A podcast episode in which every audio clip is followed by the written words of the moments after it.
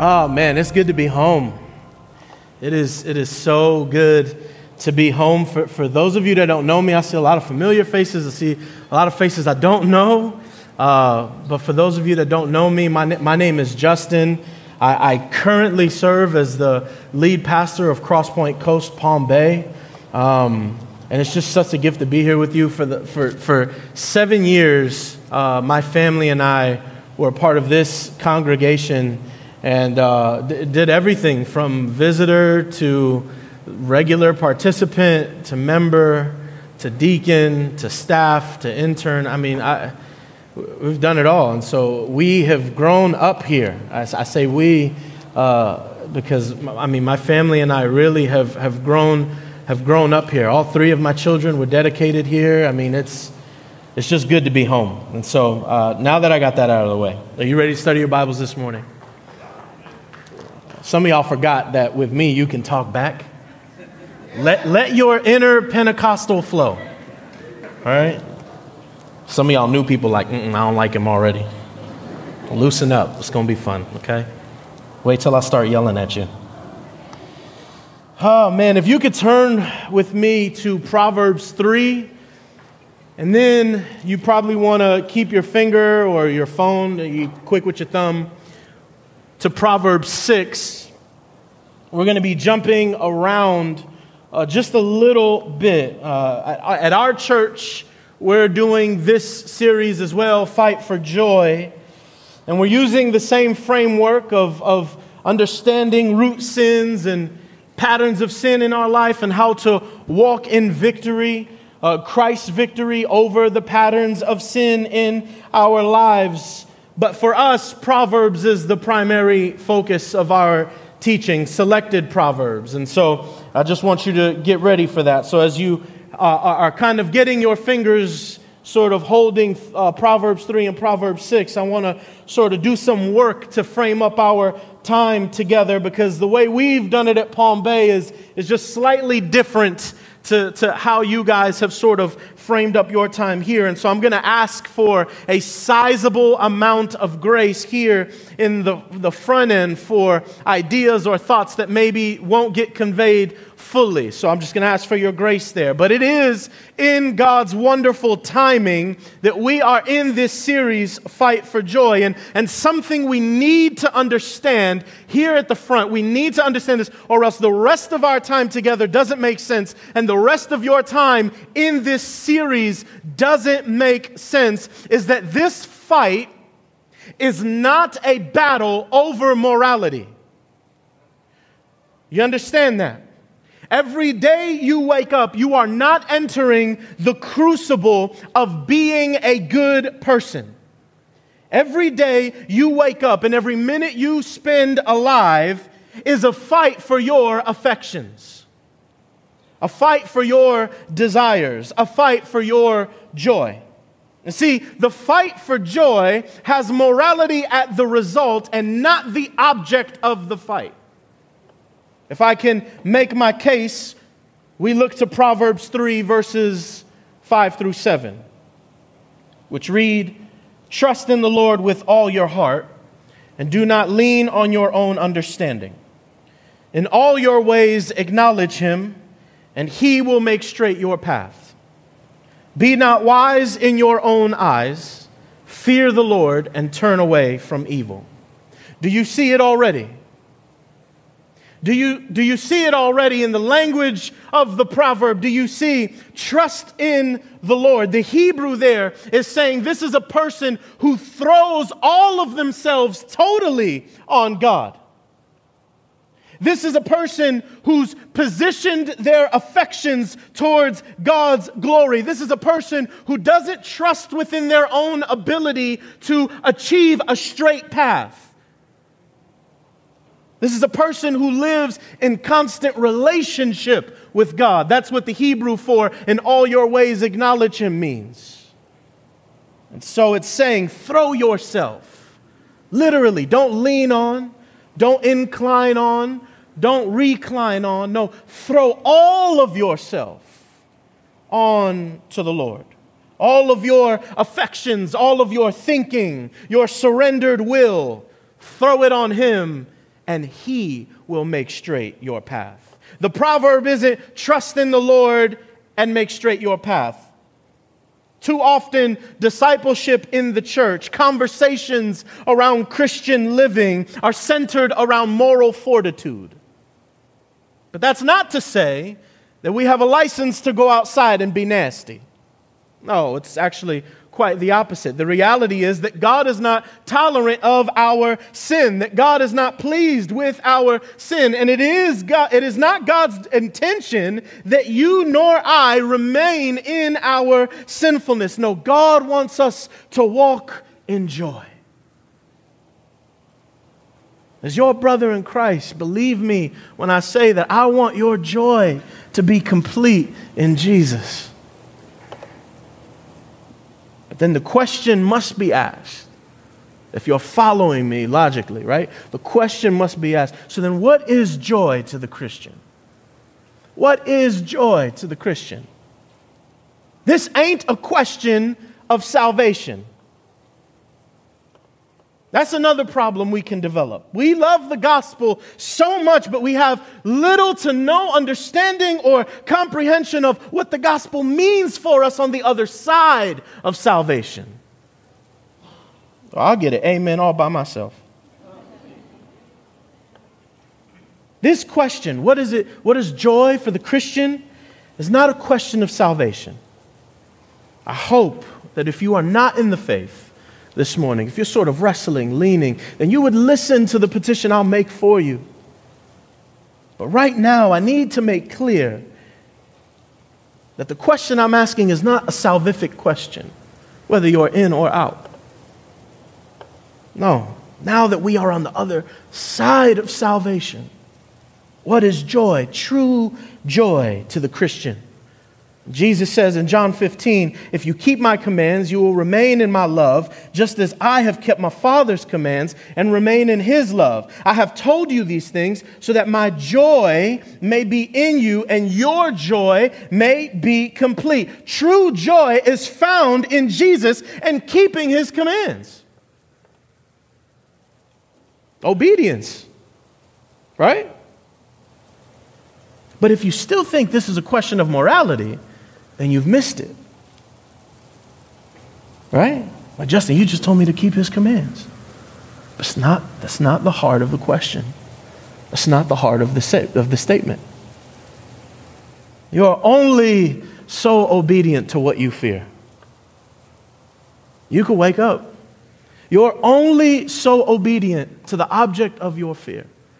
I think Steve shared the, the illustration of reading a book and having a cockroach on the sofa next to you. Nobody goes back to reading the book. Oh man, if you go back to reading the book, you a different kind of animal. I don't know the salvation for you. if you see a cockroach sitting next to you on the sofa and you just go, that's a problem. That's a problem.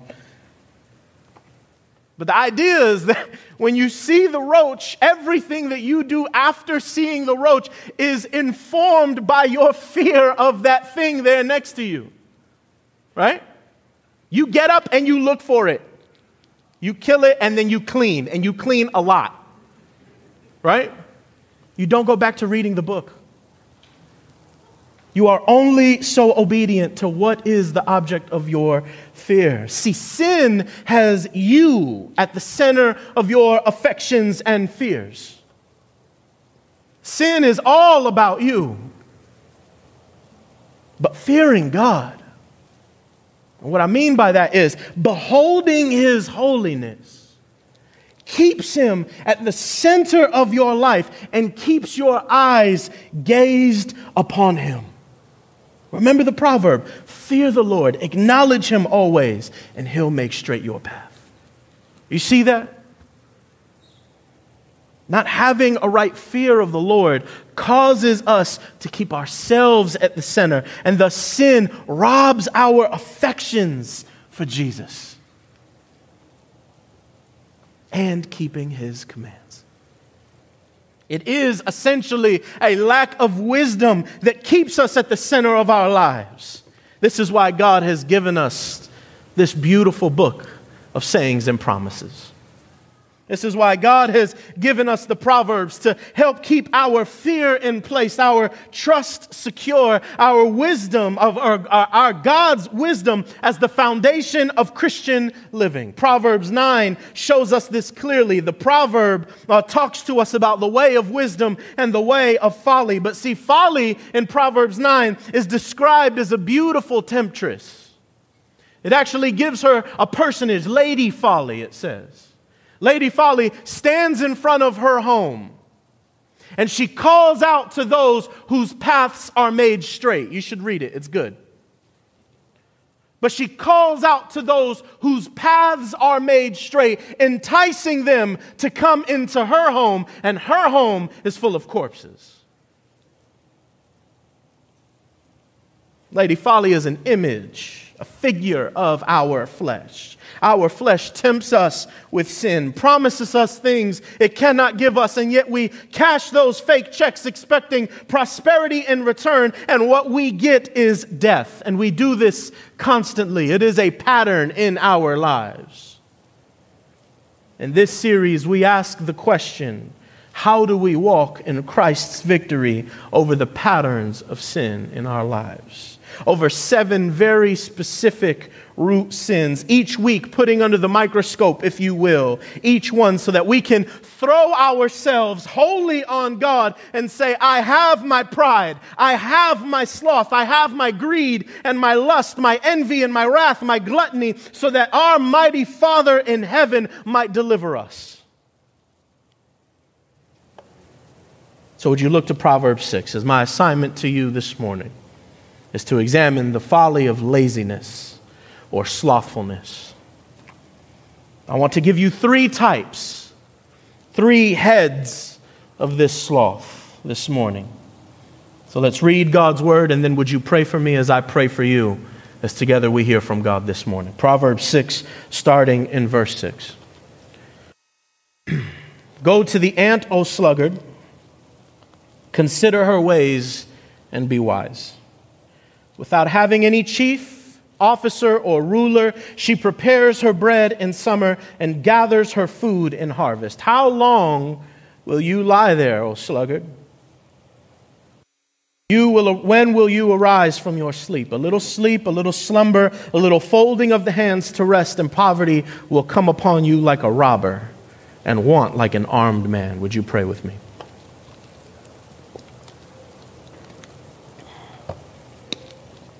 Holy and righteous God, we ask you again to sustain us this morning. There are many good things that we've experienced already this morning, and many good things that we have probably already missed. Things that we probably feel are owed to us, but really are yours that you give us in kindness.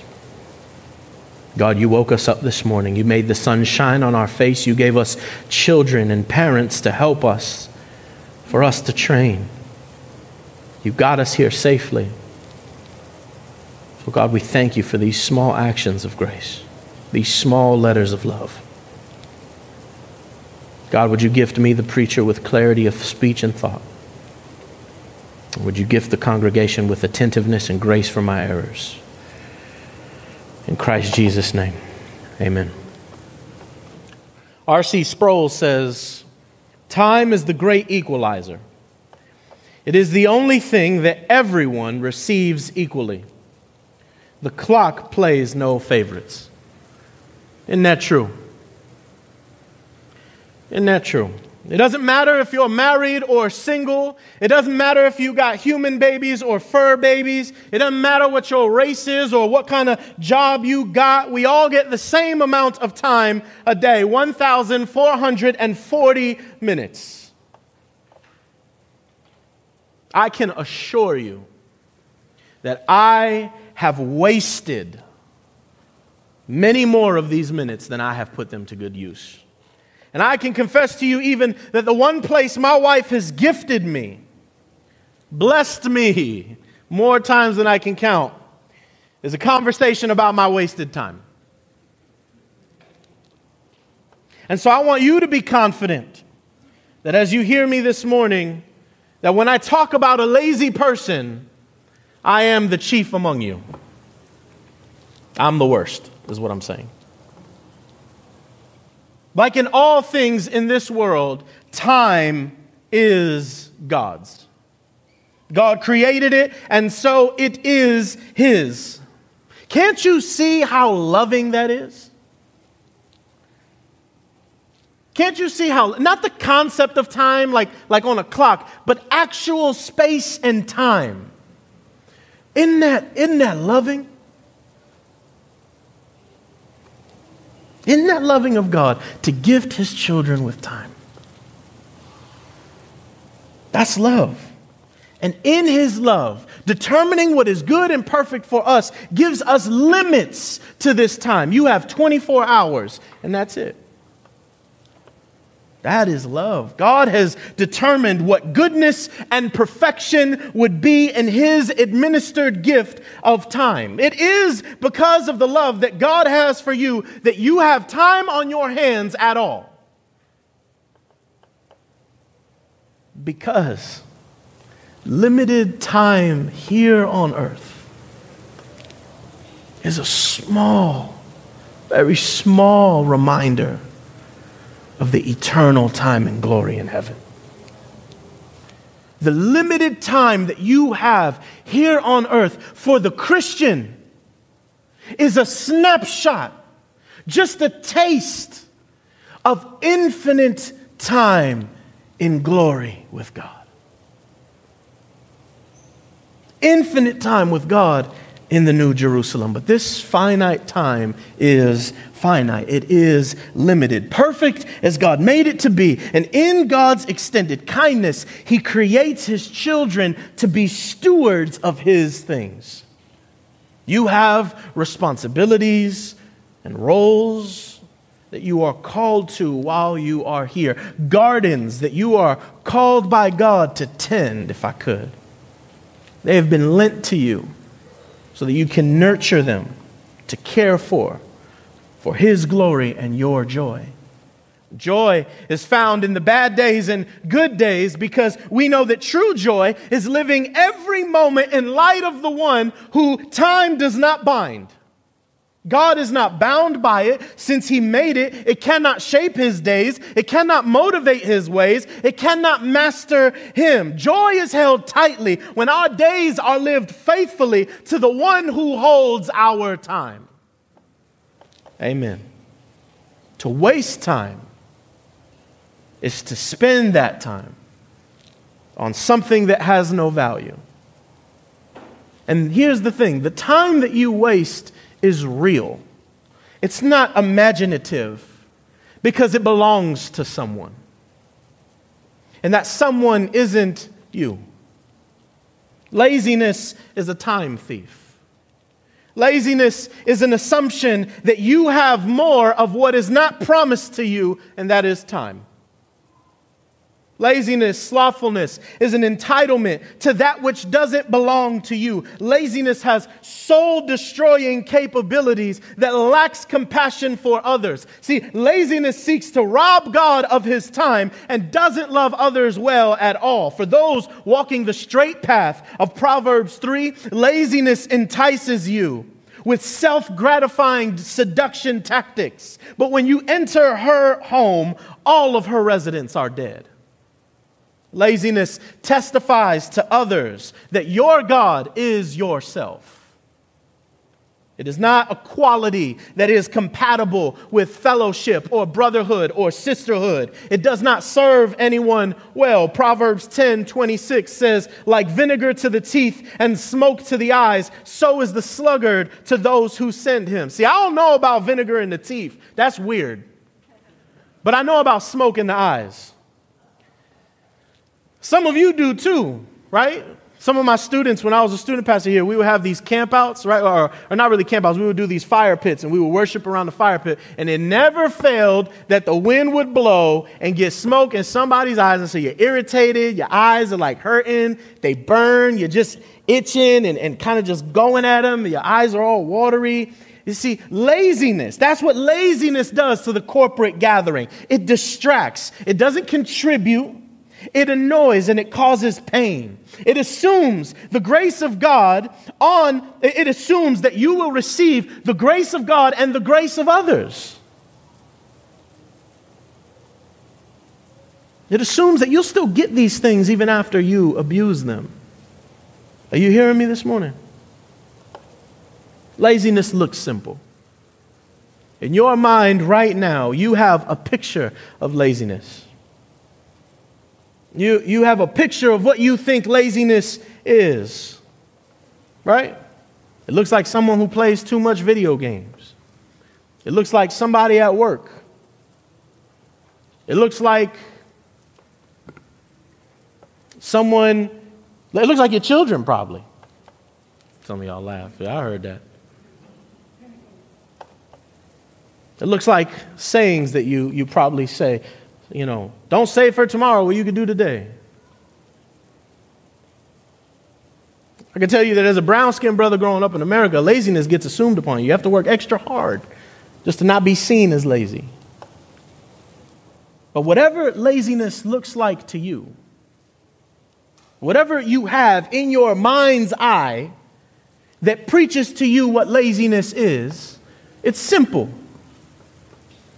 I want to tell you that it's actually much more complex than that. It is much more complex than that. This sloth has three heads. You can be thankful for the image of a three headed sloth. You're welcome. My hope this morning is that God would grant you the wisdom to see where we can all repent from our affections towards being lazy and run toward God and have joy.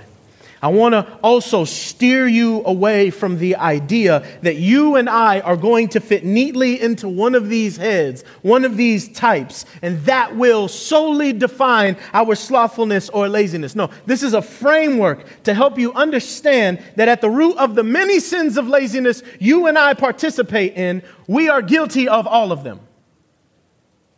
Not one of these types, all of them. You were lazy, I am lazy, period. So the first head of the sloth is the sluggard. The first kind of product laziness creates is the sluggard. It is the most common personhood of laziness. There's nothing beautiful about a slug. There's nothing. If you think so, I'm on the pulpit right now, you're down there. I'm telling you, you're wrong. Slugs are disgusting, which is why we get this word, sluggard. To be a sluggard literally means to be habitually lazy which is not real help because laziness looks different in many spaces. But for the sake of understanding, the sluggard in Scripture is considered to be an idle person. The person who doesn't move or moves slow to do important things. Look at the text. This is wisdom for the idle. The sluggard is to look to the ant. The ant has no need to be prodded and reminded to do its work in time. No, the sluggard oversleeps regularly. The sluggards, they're masters of their own comforts. He's idle and apathetic. The irony here is that the sluggard actually works incredibly hard. He works very hard. See, to give in to your own inclination to be lazy takes practice. It takes practice. To not do takes willpower and practice. And the more you practice it, the more deceitful you'll be about it. The more manipulative you become about keeping your environment intact. Now, the sluggard is full of excuses always having a reason why the things that should have been done are not done. Proverbs 22, verse 13. The sluggard said, There's a lion outside. I shall be killed in the streets. See, the sluggard is anxious and not focused. The eyes of the sluggard are not on the things that God has given them to do, to work at, to be diligent and faithful and fruitful at, but rather their eyes are on the many things outside that would potentially bring them harm or they are pulled away by the many interests they have. To do God's work is secondary to my entertainment and leisure. Why? Because the sluggard's God is not God. It is its own self, and it worships itself with leisure. Comfort. These are things that dull your senses. Amusement gets old. No? I'm tired of some parts of Disney. Epcot is boring.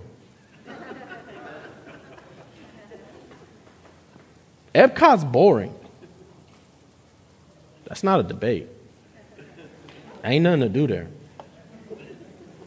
And you paid all that money to get there. And you spent all that time being there. Amusement gets old. The sluggard sort of a celebrated part of American life, too, no? You work hard for 25 years and then you, you kick back for the rest of your life. But for the Christian, this is sinful because it assumes that Titus 2 is not a garden you're called to tend. Older women disciple the younger women, older men disciple the younger men. See, the sluggard does not respond like Paul, who says, I exist to be spent. The sluggard uses the good things to not do the hard things. An excuse I've heard many times as a young Christian in the faith by many of men older than me that I've looked up to was that they were too busy for my coaching, that they were too busy for me to sit under them. They had family things they needed to do. As if I would not benefit from witnessing those moments of that life. As if my future wife and my future children at the time would not benefit from me observing an older man and observing an older man be a husband, be a father, work hard. You see, we take good things and we make them excuses to not do the hard things. As though witnessing those things would not minister to me and save me from the pitfalls of sinfulness. Derek Kidner, in his commentary, on Proverbs says this The wise man will learn while there is still time. He knows that the sluggard is no freak, but as often as not, an ordinary man who made too many excuses, too many refusals, and too many postponements. Due to the fall, Lady Folly tempts us with laziness. The sluggard is probably the most common picture of laziness that you can think of when it's said out loud. The one who who doesn't work, excuse me. But see, work is not a product of the fall. Humanity was actually made to work. The fall didn't introduce work, it changed the way work hits us. And that's where the sluggard is born. Controlling the content of its work so that it can escape the consequences of working hard. The sluggard not only works for the wrong thing, but he works for the wrong reasons. There's another type of laziness the person who works and works and works and works and works. The lazy busy, the workaholic. And busyness gives you no immunity from laziness. You could recognize the sins of neglect and procrastination, overindulgence, abuse of rest, and still not recognize the total gambit of laziness. The workaholic is busy, busy taking care of to do lists filled with secondary things of importance. A lot of us here have many things the Lord has gifted us the responsibility to work in. However, there may be some things on your plate right now that God that was not God's design for you to have right now. Not every opportunity is the right opportunity for the season.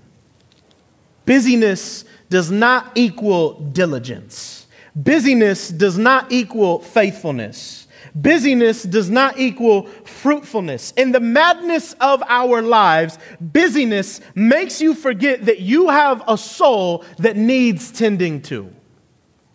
I heard a quote once that said, um, Busyness has killed more Christians than bullets do.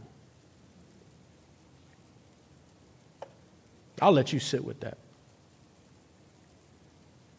But then how, how can we know? How can we know? How can we see what lazy busy is? And there is, in my opinion, no greater teachers of this lesson right here than two wonderful women of God, Martha and Mary.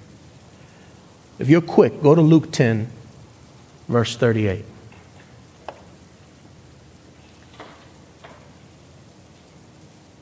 says, Now as they went on their way, Jesus entered a village, and a woman named Martha welcomed him into her house. And she had a sister called Mary who sat at the Lord's feet and listened to his teaching. But Martha was distracted with much serving. And she went up to him and said, Lord, do you not care that my sister has left me to serve alone? Tell her then to help me. But the Lord answered her, Martha, Martha, you are anxious and troubled about many things, but one thing is necessary. Martha has chosen the good portion, which will not be taken away from her. Jesus says, one thing is necessary. One thing is necessary time with me. If you have no time, if you have no time to have unhurried time with God, then your busyness is sinful. You hearing me?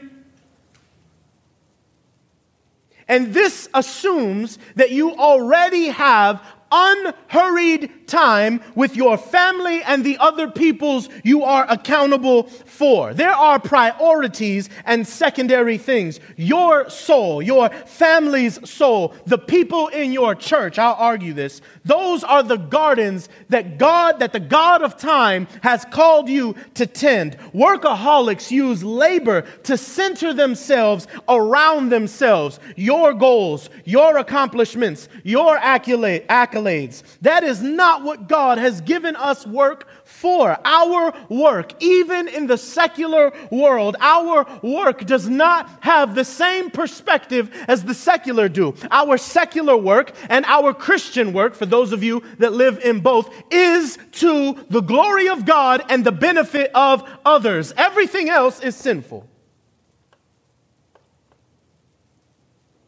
To give your life to the grind to busy yourself with things doesn't constitute diligence. Proverbs 21 5 says, The plans of the diligent lead surely to abundance, but everyone who is hasty only comes to poverty. In the Hebrew writing, the poverty here is not a financial poverty. It's a snare of death, a poverty of the soul. Busyness is laziness because when you're too busy to steward correctly, you're not stewarding faithfully.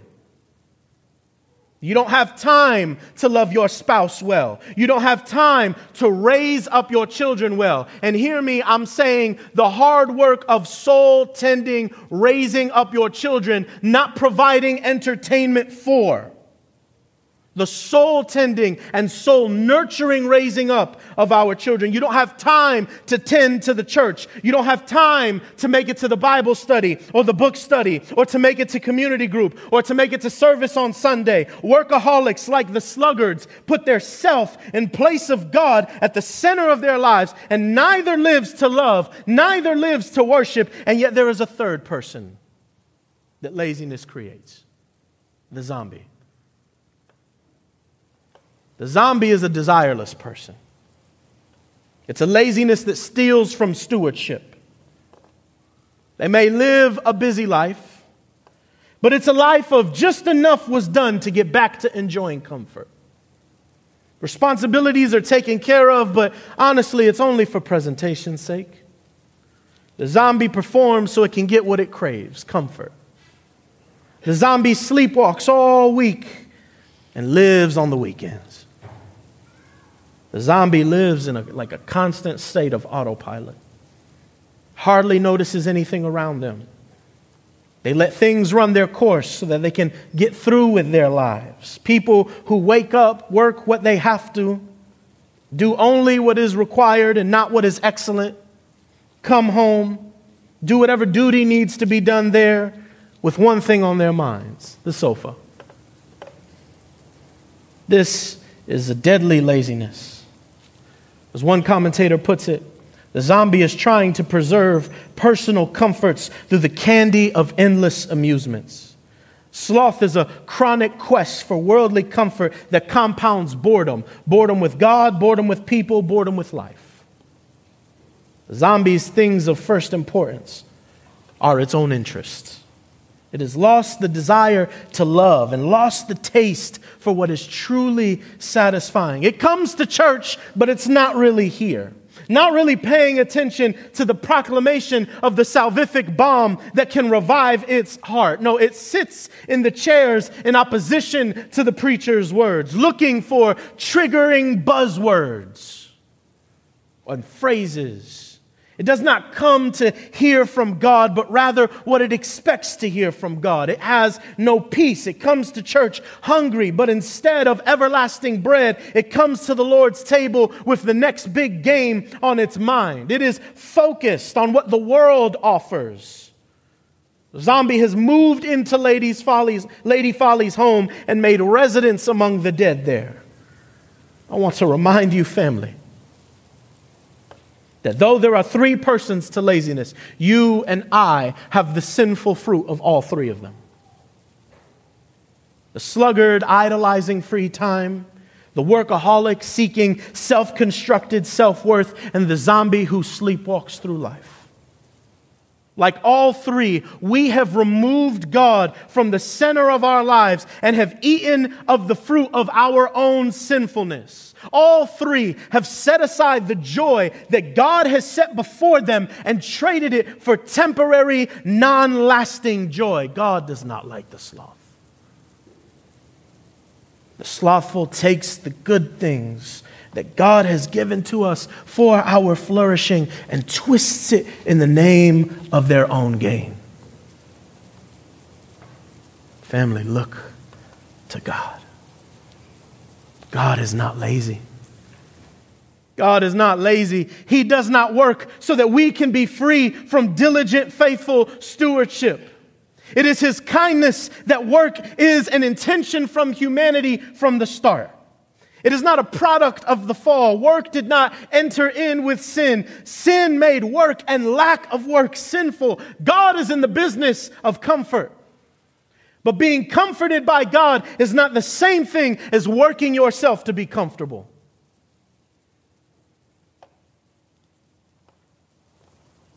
There is no faithful saint in heaven who said confidently that God delivered them from their sins so that they can be comfortable on their couch. We have not been designed to live in a state of perpetual vacation. Family, there is hope for the sloth this morning. There is hope for you and I yet. There is one who did all the work that we, so that we wouldn't have to live with work as our God. There is one who worked hard to comfort us, comfort us in his righteousness that doesn't result in our comfort. When all was bleak in the garden and when sin entered the world and the cosmos was fractured, God went to work. I'm reading the Chronicles of Narnia with my children, right? We just got to Lion, the Witch, and the Wardrobe. Actually, we just finished it. And so we watched the movie. And there's a scene in this movie that, pre- I mean, the whole movie preaches, but there was a, a particular scene that really did preach to me. If you don't know about The Lion, the Witch, and the Wardrobe, I'm going to give you a small little snapshot that doesn't do it any justice and is filled with spoilers. Um, Narnia is a magical place that these four children just happened to enter in on accident. It's snowing and it's cold. And as one of the inhabitants there tells them, it's always winter and never Christmas. In this world, the witch Jadis rules and she is wicked.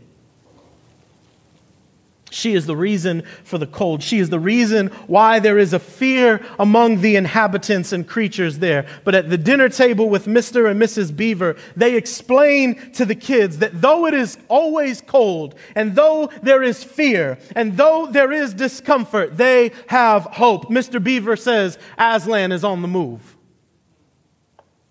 Oh, church.